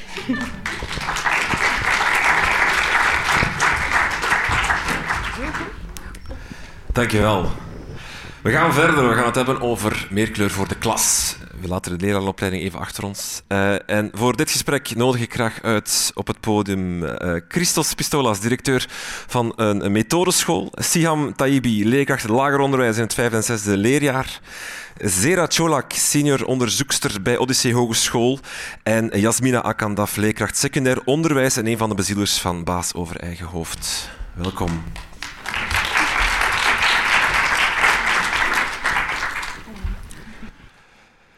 Oké. Okay. Eh, ik zou graag met jou willen beginnen. Jij geeft les in Antwerpen. In jouw klas zitten veel leerlingen met een migratieachtergrond. Uh, we hoorden net het verhaal. Herken, herken je dat, dat, dat, het, dat, dat je voelt dat het belangrijk is dat zij ook herkenning zien in jou, of herkenning zien in jou? Uh, ik herken dat zeker. Er zijn ook al enkele voorvallen geweest, um, niet alleen voor mijn kinderen eigenlijk, maar ook voor mijn collega's, dat dat echt wel een belangrijk um, aspect is in het onderwijs. Um, ik heb heel veel kinderen, denk 90% zijn moslim. En dan heb ik er tien die nog overig een andere religie hebben, Rooms-Katholiek of zoveel godsdienst of zo. En ik merk wel dat ze bijvoorbeeld als ze vragen hebben over religie, specifiek ook naar mij durven komen. Dus ik denk bijvoorbeeld, nu is dat wel iets heel klein, maar ik denk bijvoorbeeld aan Haribo-snoepjes. Juf, is dat halal? Is dat niet halal? En als ik dan bijvoorbeeld iets anders dat wel halal is eet, en dan weet ze, ah ja, oké, ik kan dat ook eten, want de juf is dat ook aan het eten. En dat zijn zo die kleine dingen, dat lijkt heel klein, maar voor kinderen is dat echt heel speciaal. Want hun juf doet ook bijvoorbeeld mee aan de Ramadan. Dus dat is ook zo, wauw, juf, doe jij mee aan de Ramadan? Ik ga er ook aan meedoen en ik ga er ook aan proberen meedoen. Ik vind dat kei cool dat jij er ook aan meedoet. Er zijn kinderen die echt in shock zijn als ik zeg dat ik aan de Ramadan meedoe, want er is een juf die mee vast. En dat zorgt ook een beetje voor een band met je leerlingen, want je ziet zo die Ramadan-sfeer. Nu in mijn klas, omdat ik ja, 80 à 90 procent is moslim, dus we zitten echt heel hard in die Ramadan-sfeer. En de overige tien vinden dat ook wel fijn, omdat zij verhalen horen en wat heb je me gegeten met de Die vinden dat echt kei interessant om te horen. En ik vind echt wel dat je daar heel veel erkenning in krijgt. Er zijn ook casussen geweest waarbij dat je eigenlijk een soort van ehm, bemiddelaar, dat is nu misschien het verkeerde woord, maar bijvoorbeeld ehm, conflicten tussen leerkrachten en leerlingen over interculturele kwesties. Um, waarbij dat leerlingen zich echt niet goed voelen, die dan ook naar u toe komen. Hoewel ik in vijf en zes sta, dat kan ook een kind van het vierde of het derde zijn die naar u toe komt. En die dan zegt, juf, ik moet eventjes iets vertellen tegen u. En als je dan vraagt ook van waarom kom je naar mij toe, dan zeggen ze ook van ja, maar juf, jij gaat snappen wat ik bedoel. Dus dan zien zij ook meteen van ja, je gaat mij begrijpen, je gaat mij beter begrijpen. Dus zij zien echt een weerspiegeling van als ik dit nu vertel tegen jou, ga je snappen waarom ik zo heb gereageerd op die kwestie. En de andere juf vindt dat een beetje moeilijker en ik snap niet zo goed waarom, want ik voel me daar gewoon super slecht bij. En de juf vindt dat ik fout heb gereageerd. En dat zijn van die dingen die je dan keihard kan bespreken met je leerlingen, ook met je collega's zelf. Want ik heb ook collega's die naar mij toe komen om een vraag te stellen van heb ik daar fout gereageerd? Heb ik iets verkeerd gezegd?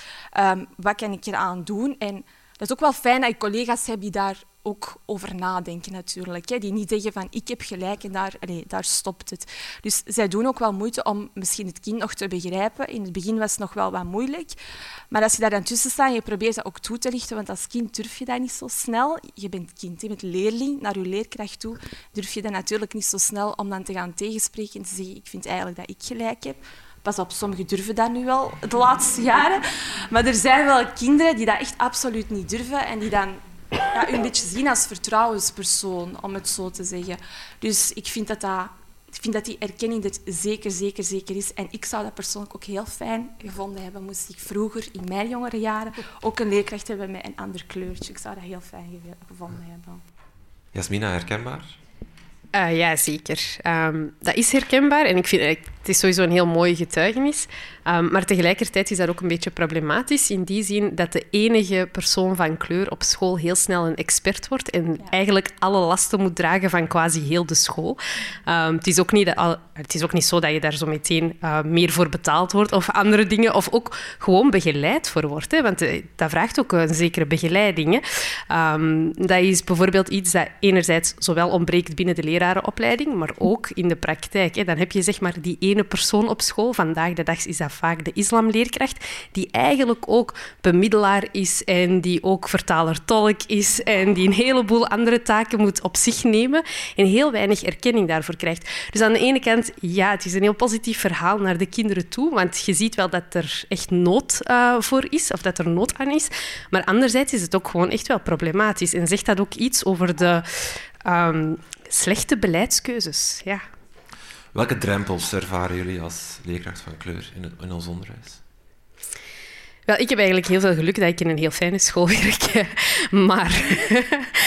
um, of zie je rondom je ik, heen? Uh, ik kan wel zeggen dat bijvoorbeeld in het Vlaams onderwijs in het algemeen dat er heel wat drempels zijn. Hè. We hebben er net werd er al eentje genoemd. Hè. Als je kijkt naar mezelf, ik draag ook een hoofddoek. Ik kan niet zomaar op eender welke school gaan werken. Um, dus er zijn gewoon heel duidelijk discriminerende maatregels die vandaag de dag van toepassing zijn. En daarnet werd ook in het panelgesprek een beetje gevoelig gedaan rond het thema racisme, maar het is gewoon wat het is. Sorry. En het is gewoon een vorm van structureel racisme. Een hoofdzoekverbod is een racistische maatregel. En scholen die dat toepassen binnen hun school, uh, zijn schuldig aan racisme, zo simpel is dat. Um, ook al horen we dat niet graag. Um, en daarnaast zijn er ook gewoon een heleboel andere drempels. Um, bijvoorbeeld heel de meertaligheidskwestie is ook vaak gevoelig. men struikelt soms wel eens over een leerkracht van kleur die een de het fout maakt. maar tegelijkertijd negeert men alle andere aspecten dat die persoon te bieden heeft. En dat is eigenlijk een heel pijnlijke kwestie. En want dan moet je de vraag stellen is dit wat je wilt als, leer, als onderwijsinstelling? En wat is eigenlijk je doel? En wij vergeten vaak dat wij in het onderwijs twee doelstellingen hebben. Enerzijds is dat een stukje kennisoverdracht, die concrete vakinhoudelijke leerplandoelstellingen behalen. Maar anderzijds is het ook het voorbereiden van onze kinderen, van onze jongeren, op een superdiverse maatschappij. Dat is eigenlijk ook wat wij doen. Op het einde van de rit zijn ze 18 en stappen ze in een wereld die superdivers is. En vandaag de dag ehm, faalt het Vlaams onderwijs daar enorm in, omdat onze scholen gewoon geen weerspiegeling zijn van die maatschappij. Mhm. Uh, Christos, jij als directeur, welke drempels zie jij bij jouw leerkrachten van kleur? Ik heb geen leerkrachten van kleur. Ik heb alleen een, ik heb alleen een, uh, een islamleerkracht van kleur. Point. Uh. En ik ben van kleur, misschien als je dat als Griekse directeur in een uh, methodeschool. Maar ik heb wel ja, 90% van mijn kinderen, ik spreek altijd van mijn kinderen ik vind het heel belangrijk als directeur en als eh, leerkracht dat je spreekt van je kinderen. Ja. Ik denk dat dat echt wel ook iets zegt hoe dat je kijkt naar kinderen, naar leerlingen. Ja, wat wou ik nu weer zeggen? ik ben over ik drempels. Over drempels, ja, inderdaad. Wel, drempels, een van de grote drempels in mijn leerkrachtenkorps is een zekere mentaliteit, een zekere houding ten opzichte van uh, kinderen uh, Turks en Marokkaanse en andere nationaliteiten. Maar ik heb vooral voor 90% bestaat mijn uh, kindkorps uit Turkse en Marokkaanse kinderen.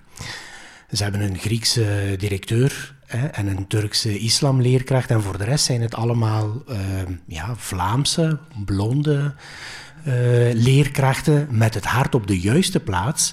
En de, een correcte mentaliteit, durf ik zeggen, die open zijn, open kijken en met veel respect uh, uh, onze kinderen ook mee ontwikkelen.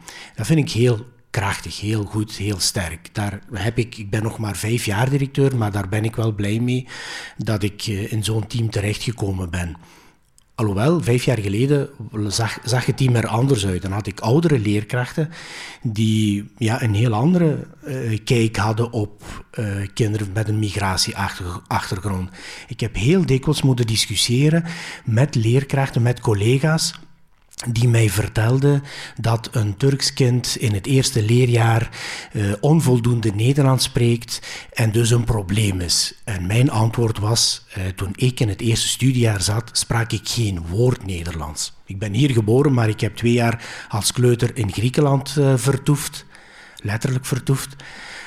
Uh, en ik kwam in het eerste studiejaar terecht en ik sprak geen woord Nederlands. Dus mijn antwoord is altijd, zelfs als een kind geen woord Nederlands spreekt in het eerste studiejaar, kan die nog directeur worden van een basisschool. Iedereen lachte inderdaad daarmee, maar het was voor mij een duidelijke boodschap om vooral te blijven geloven en erkenning te geven aan de diversiteit en de sterkte die onze kinderen hebben. Want, hè, uh, je hebt het al benoemd, code switching onder andere is zo een, een talent, een vaardigheid die onze kleuters als 2,5, 3-jarigen al kennen, al bezitten, al gebruiken. Ja, wij doen daar niks mee in het onderwijs eerlijk gezegd, wij doen daar niks mee in het basisonderwijs. Dus we hebben echt wel een enorme transitie nodig. Een, een andere manier van denken, maar ook een andere structurele manier van werken met, uh, met onze kinderen. Met, uh, ik wilde ook eventjes inpikken op het gegeven van rolmodel. Ik, ik, uh, het is belangrijk. Ik erken dat zeker dat het belangrijk is. Maar we moeten ook rekening houden met de valkuilen, die rolmodellen. En ik ben heel blij dat je dat een stuk benoemd hebt. Het is belangrijk dat onze kinderen uh, zich kunnen afspiegelen en kunnen zien wat ze kunnen worden. Ook leerkracht kunnen worden. Maar we moeten opletten inderdaad dat die rolmodellen ja, die zware last niet, eigenlijk hoeven ze, hoe hebben we in de maatschappij, we moeten naar een maatschappij waar we die rolmodellen niet meer nodig hebben. Waar het gewoon vanzelfsprekend is dat ons lerarenkorps divers is. En daarvoor hebben we, sorry dat ik uh, zo blijf, als je leraar aan het woord uh, doen, blijft doen, praten. Doen. Hè, ik, ik heb gezegd, en, hoe minder en, ik moet praten, hoe beter. En een geschiedenisleraar, ik, ik heb geschiedenis gegeven in het secundaire, ja, die blijven praten, dus je moet me onderbreken. Maar wat wij nodig hebben is, is echt uh, een structurele strategie. om het lerarenkorps uh, diverser te maken. Het volstaat niet om te denken in termen van projecten. Projecten hebben een waarde, maar projecten hebben een begin en een einddatum zonder enige garantie dat er iets komt daarna. Als er iets komt, dan spreken we van duurzame projecten. Maar dan nog is het onvoldoende. We moeten echt gaan naar, naar een strategie op korte, middellange, lange termijn, die veel meer geworteld is in alle lagen van de maatschappij en verschillende dimensies.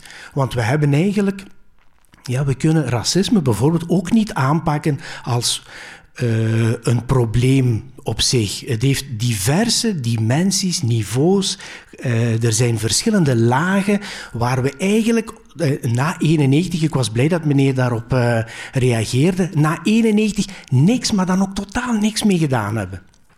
Met veel, veel goede bedoelingen, diverse projecten. We hebben van alles gedaan. Wij doen dat ook bij ons op school. Antiracisme-projecten en uh, milieuprojecten en noem maar op, maar het blijven projectjes. Ik, ik, pleit voor meer rhizomatische aanpakken. Ja, dat is Gilles Deleuze en Guattari, dat is een beetje filosofisch, maar het betekent dat we meer moeten gaan naar structurele, gewortelde strategieën. Ja. Uh, ik wil het even hebben over dat het racisme, het, het, structurele racisme binnen het onderwijs. Dat was, dat was daarnet een, moe, een gevoelig gesprek, dat is moeilijk om te benoemen. Uh, Jasmina zei, we moeten het benoemen, het is gewoon zo. De, de lagen van racisme en dergelijke, hoe kijk jij daarnaar? Wel, ik kan daar misschien uh, iets over vertellen op de basis van, van mijn onderzoek uh, met de studenten van een Turkse-Belgische afkomst. Uh, ik heb hun ervaringen bekeken tijdens de secundaire school en tijdens de universitaire context.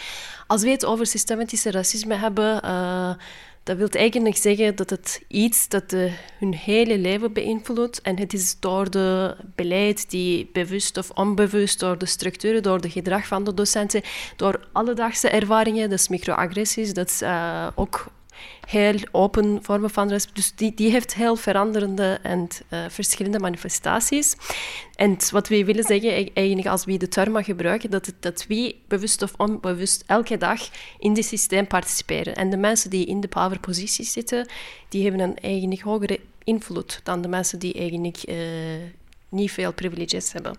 Dus als ik de studentenervaringen bekijk, dus ik heb die geïnterviewd aan de universiteit, maar ik heb ook hun ervaringen aan de secundaire school gevraagd. Dus die zijn degenen, die, die zijn wel uitzonderingen, uh, quote en quote, die hebben wel kunnen geraken naar de universiteit, maar dat was nooit evident. Die moesten wel vechten, die moesten altijd bewijzen, omdat de docenten die zeiden, ja, je hebt wel een hogere punt gehaald, maar dat was misschien een chance, ja, dat was misschien één keer gebeurd. En dan de lagere verwachtingen en dan stereotyperende vragen, maar ook geen plaats krijgen in de school voor hun identiteiten. Dus dat was al uh, verteld ook door mijn collega's. Maar zij kunnen eigenlijk hun eigen taal niet gebruiken, hun eigen identiteit. Die worden ofwel gereduceerd tot hun etnische identiteit, ook op de universiteitscampus, of hun Belgische identiteit nooit wordt herkend, omdat die worden altijd wauw, maar je schrijft echt een heel goede artikel voor een Turks. Dus die zijn wel bewust of onbewust. Dus we moeten eigenlijk niet meer de intenties van de mensen bekijken. Wel, we, moeten de impact bekijken. Hoe wordt die uh, stereotype opmerkingen, de microagressies, de alledaagse klimaat van een universiteit en invloed heeft op de studenten met een migratieachtergrond. Sommige studenten vertelden eigenlijk tijdens de interviews dat ze eigenlijk niet meer in België uh, wilde blijven na hun studies. En studentgeneeskunde bijvoorbeeld, zei. Door de, dus de cumulatieve impact van alle ervaringen denk ik, is heel belangrijk. Ik ben iemand die eigenlijk niet hier geboren en getogen is, dus ik ben hier sinds maar een paar jaren. Maar voor mij dat was ook eigenlijk heel moeilijk om te beseffen, omdat ja, ik heb ook een aantal ervaringen, omdat ik uh, zichtbaar moslimvrouw of Turks ben. Maar voor die mensen, die maken dat mee hun hele leven. Dus dat was voor mij ook een ja, ik kan dat ook niet heel gemakkelijk beseffen. Die vragen die, die zijn voor mij, ja, de eerste keer, tweede keer mensen mij vragen opstellen. Dus ik zou dat wel voor ergens kunnen plaatsgeven. Maar voor die mensen, als je elke dag wordt in de, ja, met de, hetzelfde staren, uh, opmerkingen of reacties uh, en de dan begin je dat internaliseren. Dus begin je dat wel, ja, er is iets mis met mij. Vooral als je eigenlijk niet veel mensen rondom jou hebt die op jou lijken, die op de, de, hetzelfde huidskleur hebben, dan heb je ook eigenlijk weinig mensen met wie je die ervaringen kan delen. Of als je geen docent hebt die hetzelfde ervaringen kan eigenlijk met jou delen, dan begin je eigenlijk heel eenzaam te voelen en dan wel in vraag te stellen, wat doe ik eigenlijk hier? Dus sense of belonging is eigenlijk heel uh, kwetsbaar op de universiteit. Dus heel weinig studenten die naar de universiteit geraken. En dan van die studenten, diegenen die naar de lerarenopleiding gaan en dan ook wat ik bedoel met de institutionele racisme is eigenlijk de leerplan. Wat wordt er gegeven aan de studenten tijdens de klasse? Dus we spreken over de anti-bias training, diversity training. We zien eigenlijk uit onderzoek dat die heel weinig impact hebben, omdat door één training over diversiteit gaan we eigenlijk helemaal niks oplossen. Dat moet een deel van de leerplan zijn. Dus wat is de rol van de racisme in de maatschappij? Wat praten we over als we het over de kolonisatie hebben? Ja, wat is de geschiedenis van de migratie? Die wordt, uh, lessen die moeten eigenlijk een structureel een deel van de leerplan zijn, across all disciplines. Het is niet alleen voor de lerarenopleidingen. Maar ja, dat is eigenlijk een algemeen collectie van de allemaal, alle ervaringen en de cumulatieve impact daarvan is eigenlijk uh, wat we willen zeggen als we het over systematische racisme hebben. Dus het is niet per se de persoonlijke karaktereigenschappen van mensen. Dus ik, ik zie dat in België het wordt nog steeds gezien als een bad apples als we het over racisme hebben. Nee, we moeten het over het systeem hebben, over eigenlijk ja, al dat alles dat ik eigenlijk juist verteld heb. En, en het is onze gedeelde verantwoordelijkheid, maar sommige mensen hebben daar meer privileges, meer privileges en meer powerposities hebben. Die kunnen daar eigenlijk meer over doen, omdat uh, de andere mensen met een migratieachtergrond, die zijn, die zijn sowieso in een lagere sociale positie en uh, die hebben daar eigenlijk niet veel kracht over. Dus. Jij sprak net over een strategisch plan dat er moet komen om dat aan te pakken, dat, dat structureel racisme, dat dat verder moet gaan dan projectjes. Hoe, hoe, hoe moet dat er dan uitzien? Je hoort dan net beter verankeren in onderwijs. Het moet, deel worden van het leerplan. zijn dat dingen? Is onderwijs een oplossing voor zijn onderwijs eigenlijk? Ja, onderwijs is, een oplossing voor alles. Hè. Je krijgt dat, altijd, dat krijgen wij altijd uh, op ons brood gesmeerd. Hè. Wij moeten alle problemen van de maatschappij oplossen. Nu, aan de andere kant is het inderdaad wel zo dat wij in het onderwijs met alle lagen, uh, ja, uh, die in de maatschappij, alle lagen van problematieken in de maatschappij te maken hebben. Wij zijn ook de eerste die daar die daar vorm aan meegeven. Dus ja, absoluut. Wij moeten in het onderwijs uh, echt wel een, een, ja, een, een meer uh, progressief plan. En met progressief bedoel ik dus eh, stap na stap eh, op lange termijn, op korte termijn, middellange, lange termijn kijken naar hoe dat wij eh, dergelijke structurele problemen in eh, het onderwijs ook kunnen aanpakken.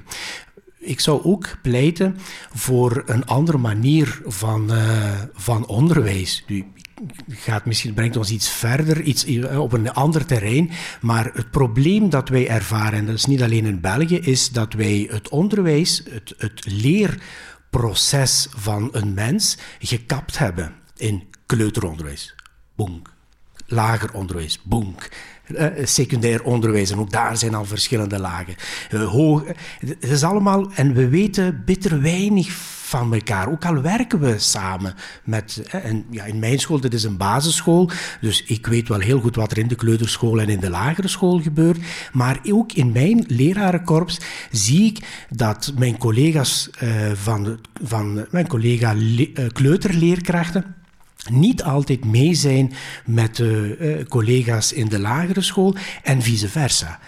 Dus we moeten ook gaan naar een veel meer uh, ja, veel vloeiender overgang van het een naar het andere. En dan gaan we dat soort uh, problemen ook veel gemakkelijker uh, kunnen opbouwen. Want je, kan, je moet dat opbouwen al van in de kleuterschool. Ook daar moet je al beginnen met, met ja, met uh, diversiteitsonderwijs. Ik, ik, racisme is zo één element, maar het is veel breder. Het gaat over hoe dat wij denken als mens over diversiteit. En het gaat niet alleen over hoe dat de uh, doorsnee Vlaming denkt over de doorsnee Griek of Turk of Marokkaan, maar ook onderling. Hoe denken de Turken over de Italianen? De Italianen? Het is veel complexer. Het is, niet, het is geen tweerichtingsverkeer.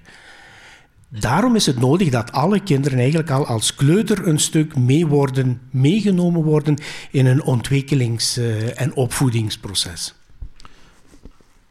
Hoe, hoe, kijken jullie naar, naar oplossingen of, of manieren om dat structureel racisme aan te pakken? Um, ja, zoals dat Zehra zo mooi had uitgelegd, het is echt een heel erg cumulatief, structureel, institutioneel probleem. Dus dat begint heel erg vroeg en het is op verschillende lagen en niveaus aanwezig. En het is daarom dat bepaalde projecten, zoals het rolmodelproject eigenlijk, daar geen oplossing voor kan bieden. Dat is wel, voor alle duidelijkheid, het rolmodellenaspect is wel heel erg waardevol individueel. Dus voor zeg maar, uw individuele relatie met een leerling of um, ja, individuele band die je hebt dan, of bijvoorbeeld naar ouders toe, is dat zeker waardevol.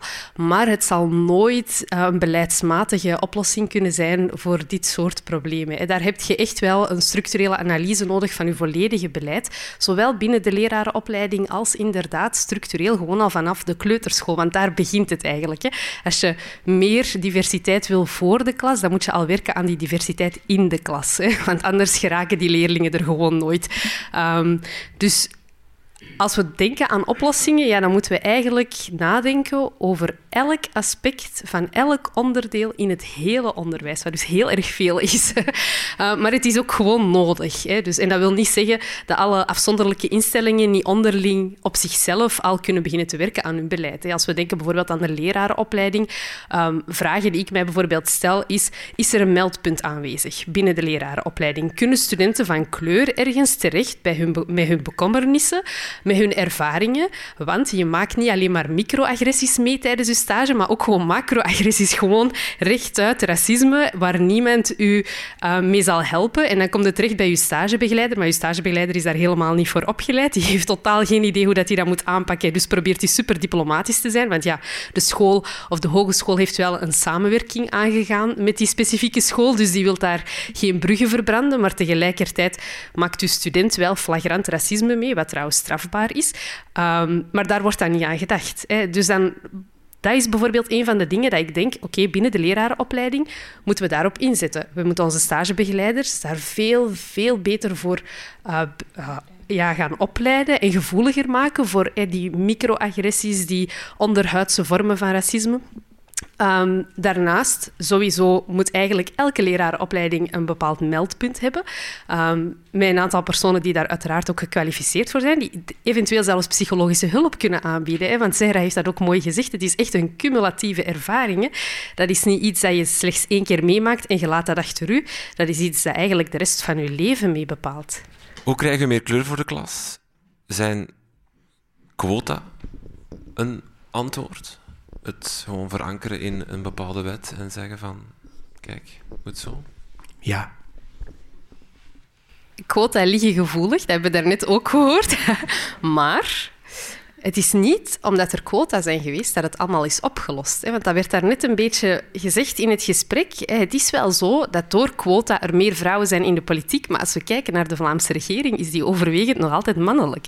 Dus diegenen die uiteindelijk terechtkomen in een bepaalde machtspositie, zijn nog steeds mannen, als we het hebben dan over de quota van vrouwen ten aanzien van mannen. Wat gek is, hè? Allee, dat kan toch niet? Het is, is toch absurd dat we zelfs quota hebben ingevoerd en dat het dan nog niet gelukt is. Dat is eigenlijk een heel pijnlijke situatie. Maar inderdaad, we hebben die quota wel nodig, gewoon al om dat te doorbreken. Ja.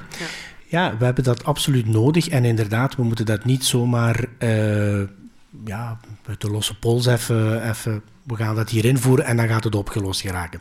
Nogmaals, het moet onderdeel zijn van een structureel plan van een veel uh, diverser, complexer. Het is een complex gegeven, dus moet je eerst en vooral inderdaad, want het, de quota, dat is iets, dat is het administratief niveau. Er is een beleidsniveau. Er is, er, ik sprak al van die verschillende dimensies. En quota, invoeren van quota is één van die dimensies, maar het is niet de enige. Maar ja, ik, ik, ik pleit ervoor. En je zou het ook gemakkelijk kunnen omzeilen binnen het onderwijs dus je neemt gewoon wat meer islamleerkrachten aan en, uh, opgelost. Zera, ik zag je naar de, de micro grijpen. Ja, ik wou ook iets zeggen over de quota. Als we het over affirmative action hebben, dan de volgende vraag die komt is... maar onze kwaliteit. En dat zegt volgens mij iets over de, ja, de narratieven die we, dat, die we over de diversiteit hebben. Dan denken we meteen, ja, maar onze kwaliteit. Dat is een, dus diversiteit meteen wordt gezien als een bedreiging voor de kwaliteit. Uh, dat is iets. En de, ten tweede is eigenlijk, we zien uit onderzoek van uh, Verenigde Staten van andere landen, door affirmatieve action eigenlijk, er zijn wel ook een aantal negatieve gevolgen voor de mensen die worden op die manier uh, aangeworven worden.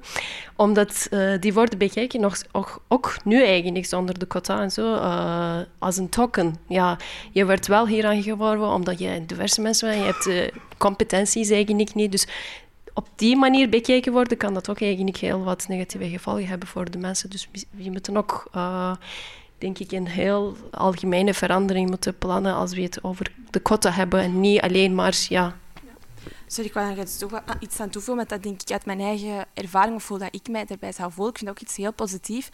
Maar ik zou wel niet willen dat ik enkel dan mijn job krijg omwille van mijn kleur. Want ik wil ook dat mensen naar mijn capaciteiten kijken natuurlijk en dat dat niet het enigste is waar dat de mensen naar kijken. Dus dat zou ik wel als... Allee, dat zou ik ook nog wel een alarmbel vinden. Dus uh, dat daar ook nog wel naar gekeken wordt. Ja, het is al in, de vorige, in het vorige panel ook al gezegd dat wij uh, uh, ja, ook moeten zorgen dat binnen de gemeenschappen zelf het beroep aantrekkelijk wordt gemaakt. Dat mensen ook kiezen voor dat beroep, bewust kiezen voor dat beroep het, is, het is ook voor, voor eh, Vlaamse leerkrachten eh, een probleem, eh, omdat het lerarenkorps heel vrouwelijk is. Ik, had, ik ben nu functioneringsgesprekken, ik noem het reflectiegesprekken bij ons op school, aan het houden. En ik heb maar twee mannelijke collega's. En die vertelden mij, zorg ook eens voor een man volgende keer. Hè. Dus als hier een Turks of Marokkaanse kandidaat is, maar, eh, maar ik wil maar zeggen, het is, het is, eh, eh, we moeten echt wel bij de gemeenschappen ook echt wel ijveren voor de, ja, het mooie van het beroep. Het is, ik ga eventjes vloeken, mag dat? Het is verdomme het mooiste beroep van de wereld. En dat is wat we bij de gemeenschappen, de Turkse, de Marokkaanse, de, enzovoort, we hebben heel veel gemeenschappen moeten duidelijk maken. En dat vergt veel meer dan een campagne, veel meer dan een project. Ja, ik ging zeggen, het is een um, twee het bestaat een beetje uit twee lagen. Dat, is, dat, brengt ons ook eigenlijk bij een andere discussie, namelijk het lerarentekort in het algemeen. Dus gewoon eigenlijk gewoon de waardering van het beroep als leerkracht vandaag de dag er is gewoon in het algemeen al een probleem om leerkrachten aan te trekken. En daar is enorm veel voor nodig. En sowieso, ik geef het zelf toe, al draag ik een hoofddoek. Een hoofddoekverbod gaat dat bijvoorbeeld ook niet direct oplossen. Het kan wel bijdragen, uiteraard, voor uh, meer diversiteit voor de klas en ook gewoon meer leerkrachten. Maar dat zal niet, als we morgen bijvoorbeeld het hoofddoekverbod gaan afschaffen, dan wil dat niet zeggen dat er morgen opeens overal leerkrachten zijn. Hè? Want uiteraard is dat een enorm lang traject. Heel veel van die vrouwen hebben gewoon nooit hun lerarenopleiding kunnen doen, omdat ze werden uh, tegengehouden bij bepaalde stageplaatsen enzovoort. enzovoort. Um, maar kan je wel dus- even het belang of, of de, ja, de hoofddoekenverbod, het, het, wordt soms ook als een symbooldossier weggezet, maar hoe, hoe, hoe, hoe, groot is dat eigenlijk in, in, in, in heel dat debat rond racisme en rond het, het, het, feit dat er geen leerkrachten van kleur voor de klas staan? Enorm, want um, ik vind het woord symbooldossier heel pijnlijk, omdat diegenen die het vaak in de mond nemen als symbooldossier, voor hen is het inderdaad een symbool omdat zij geen hoofddoek dragen. Het zijn vaak eigenlijk uh, de ministers, beleidsmakers, um, zeg maar, directies in bepaalde scholen die altijd maar spreken over symbooldossieren, omdat zij dat inderdaad gebruiken als een symbooldossier. Maar voor de vrouwen die effectief een hoofddoek dragen, die effectief elke keer opnieuw worden, um, ja, eigenlijk een dilemma voorgeschoteld krijgen om te kiezen tussen twee mensenrechten. Uw recht op onderwijs of uw recht op godsdienstvrijheid. Kiezen voor uw recht op arbeid of uw recht op godsdienstvrijheid. En dat je, als je daartussen moet kiezen, dan zegt dat heel erg veel over hoe dat wij gesteld zijn met mensen in het algemeen en met onze mensenrechten. dus op zich is het enkel en alleen maar een symbool voor zij die het kunnen gebruiken in hun campagnes. het is geen symbooldossier voor diegene die effectief een hoofddoek draagt. Dus in het grotere algemene debat is dat uiteraard een heel erg belangrijk aspect, is een heel belangrijk dossier. En als je morgen het hoofddoekenverbod zou afschaffen, dan ga je sowieso wel veel meer vrouwen gaan aantrekken in het uh, onderwijs. Um, er zijn er die het nu proberen door de lerarenopleiding, maar die ook een heleboel obstakels um, obstakels tegenkomen binnen de lerarenopleiding. Ook binnen de lerarenopleidingen die het goed bedoelen. En dus dan vakken geven over diversiteit in de klas, maar zelf opeens een serieuze error krijgen als het gaat over een leerling, of een student dan eigenlijk, die een hoofddoek draagt, omdat zij dan mee moeten gaan op zoek gaan naar een stageplaats en dan weer die confrontatie daar niet durven aan te gaan en dan eigenlijk zelf al adviseren aan hun student, doe die hoofddoek toch maar uit. Maar dan zijt je wel een onderdeel van het probleem. Dan zijt je als lerarenopleiding eigenlijk een onderdeel deel van het probleem. Dus het is een moeilijke kwestie. Dus als je dat morgen zou afschaffen, dan gaat het nog altijd eventjes duren vooraleer dat je een hele nieuwe groep aantrekt binnen het onderwijs. Maar het is wel nodig. Al is het maar gewoon omdat hoe kan je spreken over een democratische, vrije maatschappij waarin dat we mensenrechten respecteren als je die toch consequent voor een hele groep in onze maatschappij blijft schenden?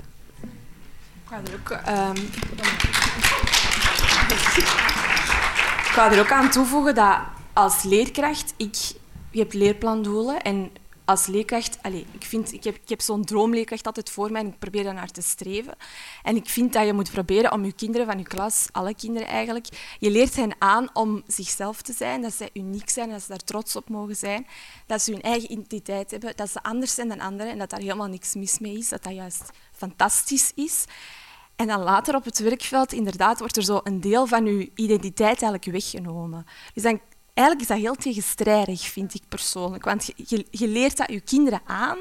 En dan als je later in de werkelijkheid aan terechtkomt op het werkveld, dan is dat eigenlijk tegenover... Allez, als ik het zo mag zeggen. En ik vind dat heel erg. Eigenlijk. Het, wordt, het wordt bestraft in de maatschappij. En dat is, dat is eigenlijk het erge, terwijl het tegenovergestelde een straf is. Ja, inderdaad. Oké, we gaan uh, terug naar ons uh, communication uh, center. Want we hebben weer vragen. Er zijn inderdaad weer heel veel vragen toegestuurd. Dankjewel daarvoor. Um, ik ga beginnen met eentje die wel een paar keer is teruggekomen. Um, welke rol leerkrachten um, die niet van kleur zijn, um, welke rol dat die kunnen spelen. Of welke rol dat een lerarenteam die nog niet van kleur is, kan spelen in uh, dit debat. Het is een... Uh... Prachtig publiek, hè. dat, uh... Welke rol kunnen witte leerkrachten spelen om meer kleur voor de klas te krijgen? Wel actief mee op zoek gaan naar die kleur. Bijvoorbeeld door stages, door stagiaires uh, of plaats te maken voor stagiaires, maar ook bij uh, vacatures op de school echt bewust die mee gaan verspreiden in verschillende kringen, denk ik. Maar tegelijkertijd ook nadenken over wat is het doel van meer diversiteit voor de klas? En wat willen we eigenlijk bereiken? Een heel simpel voorbeeld, ik heb het daarnet al gehoord, dat, we hier twee scholen hebben, meer, meer dan 90% moslim. Dus als je in zo'n school staat, dan is het eigenlijk niet meer dan logisch dat bij het maken van je planning van het volgende schooljaar, dat je af en toe een aantal andere kalenders erbij legt. Hè? Dat je eventjes gaat kijken wanneer valt de Ramadan, wanneer valt de Eid bijvoorbeeld. Dat je dat doet en dat je dan denkt van hm, ik ga misschien mijn sportdag toch niet tijdens de Ramadan gaan plannen. Of misschien moeten we die facultatieve verlofdag op een Eiddag plaatsen, want 90% van de school gaat toch niet naar school komen. Laat de leerkrachten dan ook maar thuis, weet je. Dus die dingen die kan je ook doen als wit team. Hè? Dat doen wij. Nee, maar dat is heel belangrijk. Dat is heel belangrijk dat je, dat je rekening houdt met uh, de kinderen die je voor je hebt en de identiteit. Dus als wit team, het is eigenlijk ook oneerbiedig om als wit team of bruin team te spreken. En wij doen eigenlijk zelf nu ook, uh, dat is niet correct, maar we weten wat, wij, uh, wat we bedoelen dat uh, de Vlaamse leerkrachten ook uh, ja, mee uh, ja, hun, het beroep dat ze hebben met passie uh, aan hun kinderen overbrengen. Dat ze, dat, dat, eh, dat ze zelf de signalen geven van jij zou een goede leraar zijn. Jij zou zo die, die motivatie eh, over het beroep al van in de lagere school. Kleuters zijn daar wat, wat, wat klein voor, maar zeker in de tweede, derde graad zijn er kinderen veel kinderen die al beginnen te denken, wat wil ik later worden? Dus een van de thema's heel dikwijls. En dan kan je al heel veel spreken over het beroep. Wil jij geen meester worden? Wil jij geen uh, juf worden? Maar uiteraard is het ontzettend belangrijk, ook voor Vlaamse, mijn leerkrachten, ja, verschillende doen mee aan een, aan een, eh, gaan worden uitgenodigd voor een iftar, eh, suikerfeest, onze uitnodigingen en onze snoepjes staan al klaar dat wij, wij, wij doen allee, het, voor het slaagfeest, offerfeest, voor, wij houden daar rekening mee. Ik vind het ontzettend belangrijk dat je als school weet met welke identiteiten dat je te maken hebt. Mag ik uh, komen solliciteren? Want, uh... Heel graag, maar dat brengt ons bij een ander probleem. Dat brengt ons bij een ander probleem en dat is de administratieve drempels. Ik wil graag Turkse, Marokkaanse, uh, Italiaanse, van alle leerkrachten van heel de wereld. Ik zou, het zou natuurlijk de ideale situatie zijn. Maar ik heb niet genoeg lestijden. En ik moet de leerkrachten die ik nu heb, moet ik kunnen houden. En daar vrees ik voor dat ik ze niet ga kunnen houden. Uh, want ja, en ook het grote probleem, wij zijn een groeiende school, omdat wij een transitie hebben meegemaakt naar een uh, uh, methodeschool, waardoor wij met het, wij krijgen lestijden in, op de telling van februari. Ondertussen hebben we heel veel kinderen, extra kinderen ingeschreven, waardoor we in uh, uh, september met een serieus probleem gaan zitten. Die puzzel, ik droom daarvan. Het zijn meer nachtmerries dan echt dromen, want ik ga uh, ja, niet genoeg leerkrachten hebben voor al, voor al mijn kinderen. En ik heb een paar Turkse leerkrachten die gesolliciteerd hebben, maar ik kan ze niet aannemen. Daar heb ik de, die ja, die quota zouden mij bijvoorbeeld helpen. Als, uh, als vanuit het ministerie, vanuit de administratie gezegd wordt. Uh, ja, jij, we zien dat, je, dat uh, je, je school groeit. Je gaat in september inderdaad zoveel kinderen meer. een hertelling in, in, in augustus. Maar goed, een administratie, ik begrijp dat wel dat dat niet zo snel kan. Maar waarom krijg ik niet de mogelijkheid om dan nog extra leerkrachten. En dan zou ik kunnen kiezen voor stuur je cv maar, zou ik kunnen kiezen voor andere leerkrachten van kleur. Dan kan ik uh, extra inspanningen doen. Maar dat brengt ons inderdaad bij de administratieve drempels die er ook zijn. Is het lerarentekort ergens ook een momentum om, om dan die diversiteit ook mee te pakken. In, in, omdat je gaat van alle maatregelen nemen op dit moment om dat leraartekort op te lossen. Je wil zijnstromers, je, wil, je, wil, je gaat leerlingen of, of jongeren warm maken. Is het dan ook een momentum om dan net de diversiteit dan ook heel hoog daarnaast te plaatsen. Ja, we willen meer leerkrachten, maar, ze, maar ook wel meer diversiteit. Absoluut, absoluut. Daarom dat ik er echt zo hard op hamer. Ik weet dat het niet specifiek gaat over het hoofddoekverbod vandaag, maar het is echt zo ontzettend belangrijk om daar nu mee aan de slag te gaan, want dit is echt het moment.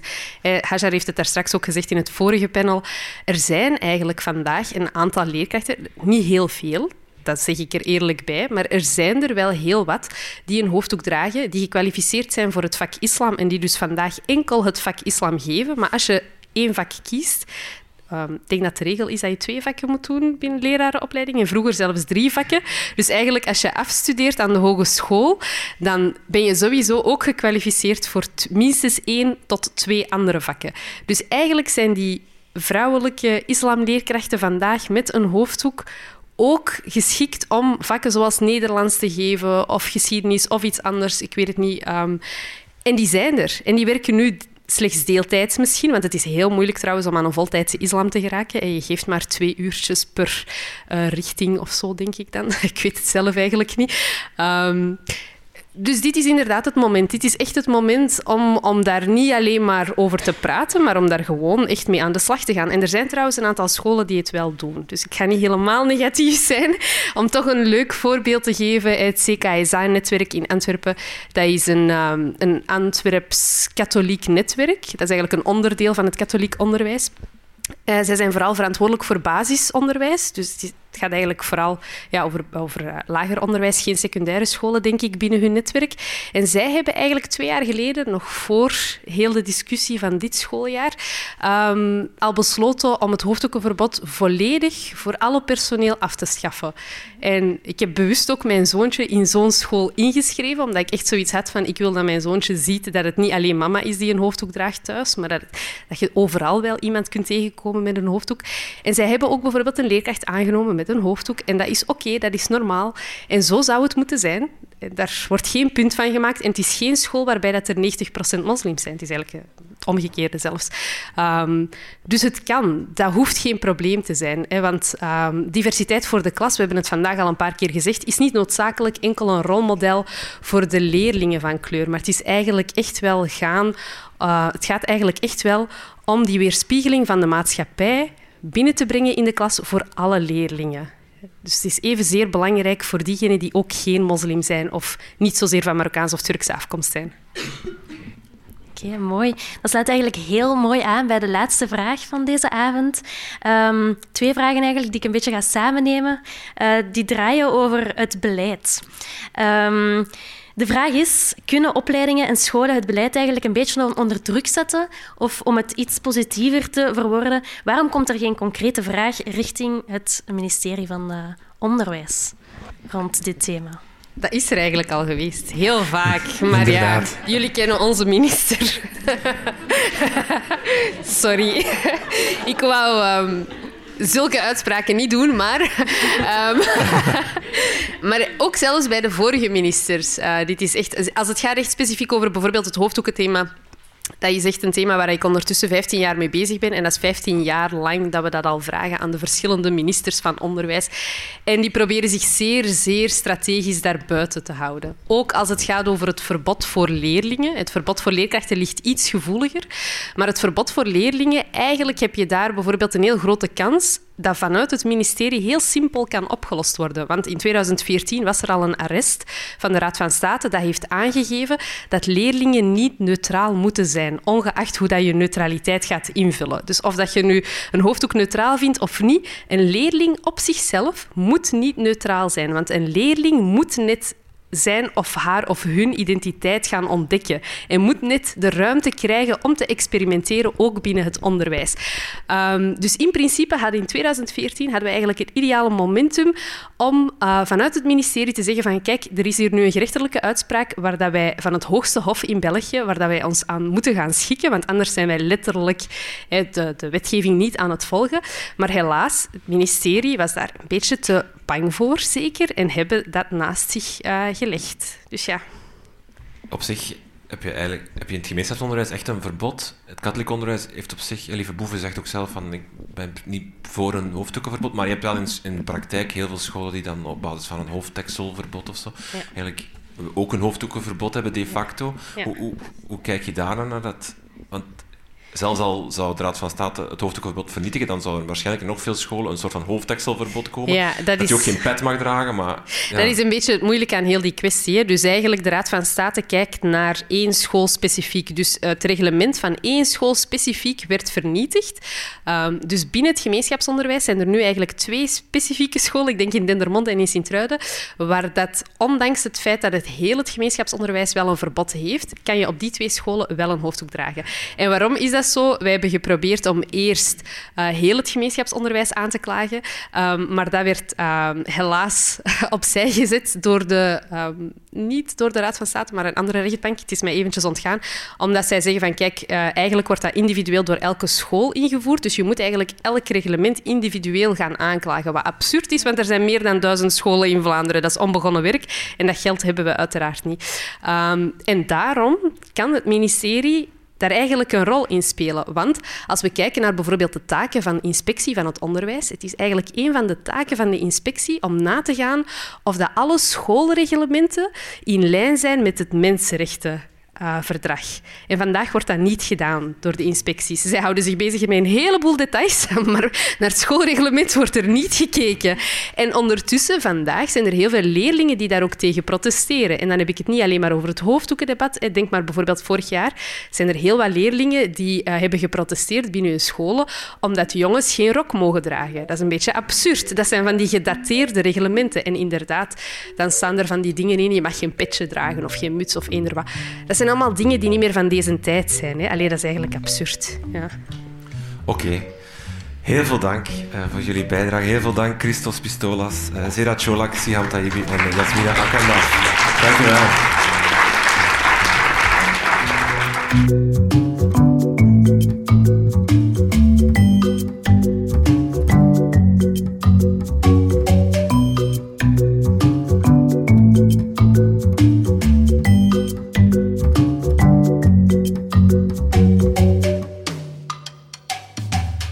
Dan voor deze aflevering. Deze aflevering werd mede mogelijk gemaakt dankzij de inzet en toewijding van vele mensen. Dank aan Marte, Panayotta en Lisbeth van Meer Kleur voor de Klas. Volg hen op Instagram voor meer verhalen en getuigenissen. Ook veel dank aan de App Hogeschool Antwerpen voor hun logistieke steun en om de gastheer te zijn voor deze live podcast. En natuurlijk dank aan alle panelleden. Gert Nases, Eva Dirks, Doha Ramzi, Hajar Ben Sliman Komari, Christos Pistolas, Siham Taibi, Zera Cholak en Yasmina Akandaf. En natuurlijk ook de getuigenissen van Sarah en Ikram. Blijf op de hoogte van onze plannen en nieuwe afleveringen via Twitter, Facebook of Instagram. Een lijst van al onze voorgaande afleveringen vind je op www.dekrijtlijnen.be. Ook u kan helpen om deze podcast beter te maken en te ondersteunen. Dat doe je door vriend van de show te worden. Via onze website kan je vriend van de show worden en een donatie doen. Dat kan een eenmalige donatie zijn of ook op maandelijkse basis. Dan doneer je 2,5 euro per maand. Surf dus naar www.dekrijtlijnen.be en haal even die bankkaart boven en steun ons. Dank voor het luisteren en tot de volgende. Thank you.